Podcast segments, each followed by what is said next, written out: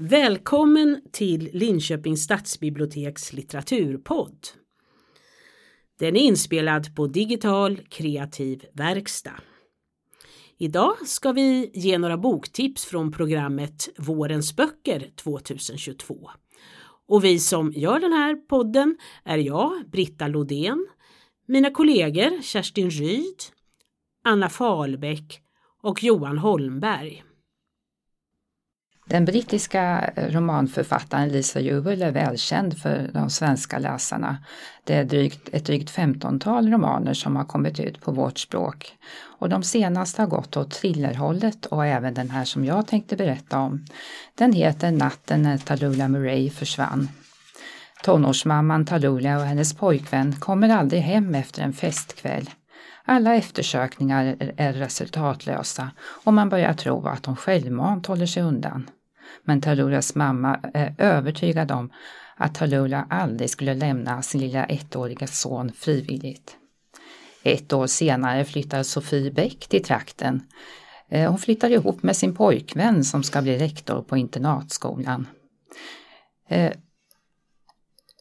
Sofie är deckarförfattare och när hon hör om Tallulahs försvinnande så börjar hon undersöka. På en promenad i skogen hittar hon en liten skylt.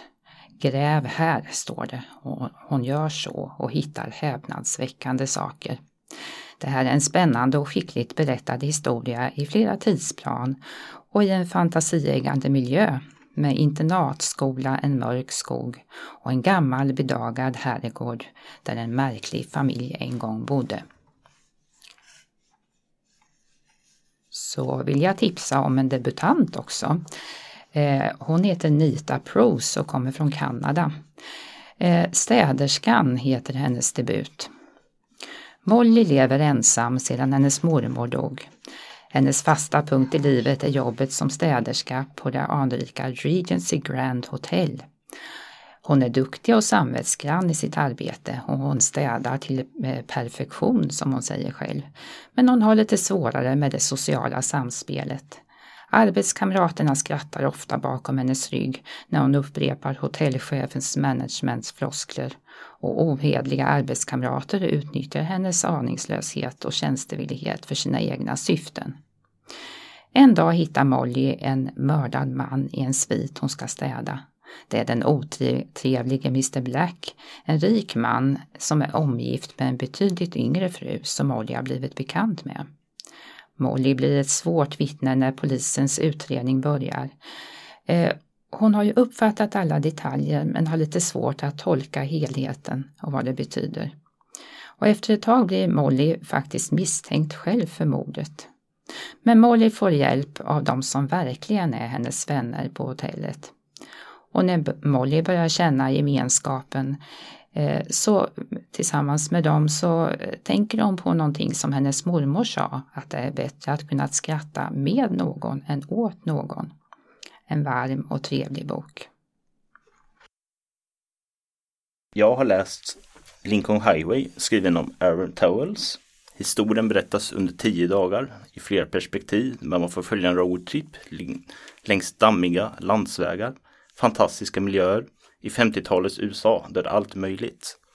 Emmet och hans lillebror Billy hade som planat bilar ner till Kalifornien för att skapa ett nytt liv, eftersom Emmets förflutna inneburit arbetsläger med följare av femton månader bakom galler, då han misstänkt för ofrivilligt dråp. När de kommer till Nebraska så inser de att de inte är ensamma i bilen. Då har deras vänner Duches och Volley från arbetsläget gömt sig i bagageutrymmet på fångvaktarens bil. Det uppstår konflikter för Duches och Volley har helt andra planer kring Emmets framtid. Den hennes resa till New York står på schemat. Lincoln Highway är en bildningsroman, ett kärleksbrev och mycket mer. Jag har läst Allt förgäves av Walter Kempowski. Det är en tysk författare, han är mycket känd i sitt hemland. Den här romanen skrevs redan tjugohundrasex men översattes till svenska först nu. Det är andra världskrigets slutskede.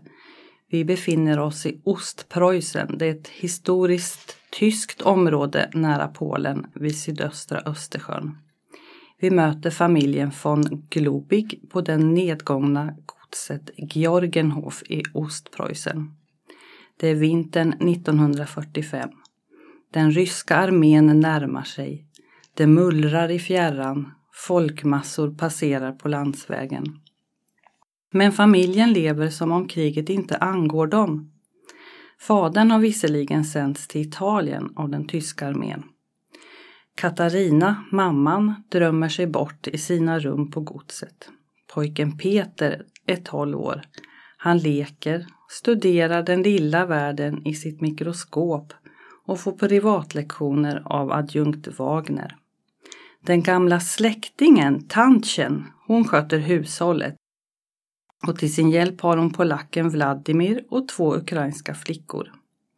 Man dras direkt in i boken. Det är ett mycket säreget språk, både gammalmodigt och relativt modernt. Det blandas in tyska rim. Personer och miljöer och händelser, de beskrivs men inte med direkta känslor. Var och varannan kväll knackar främlingar på dörren och önskar skydd, värme, lite mat över natten. Den första gästen vi får träffa är nationalekonomen Kynneman. Sen kommer viol- violinisten Gisella. En kväll ber prästen Katarina om hjälp att hysa en flykting över natten. Nu ändrar romanen karaktär och kriget kommer in på romanfigurerna. Till slut lämnar tantchen och Peter godset i den gamla droskan och följer flyktingströmmen mot Östersjön. Vägen är kantad av lik och döda hästar. Det här är en starkt fängslande, historisk men samtidigt extremt aktuell roman om kriget. Och jag har läst också en bok om andra världskriget. Janet Skeslien Charles, Hemligheternas bibliotek. Det är en riktig bladvändare. Den ambitiösa unga kvinnan Odile har precis blivit klar med sin bibliotekarieutbildning. Och hon, eftersom hon är så intresserad av engelskspråkig litteratur, så söker hon arbete på Amerikanska biblioteket i Paris. Och eh, hon tycker det är jätteroligt att bara arbeta där. Men nazisterna ockuperar Paris och allting blir helt annorlunda. Men Amerikanska biblioteket bestämmer sig för att hålla öppet även under dessa svåra tider. Att böckernas starka motkraft kan vara en hjälp mot nazisterna. Men vi får också följa Odile fyrtio år senare på åttiotalet i U S A som äldre ensamstående dam. Sen har jag läst en annan bok som utspelar sig i U S A. T L Lou, Under magnoliaträden. Det är en barndomsskildring på en tobaksplantage. Den är sorglig men också vacker. fjortonåriga Austin hittar sin mamma död i sängen.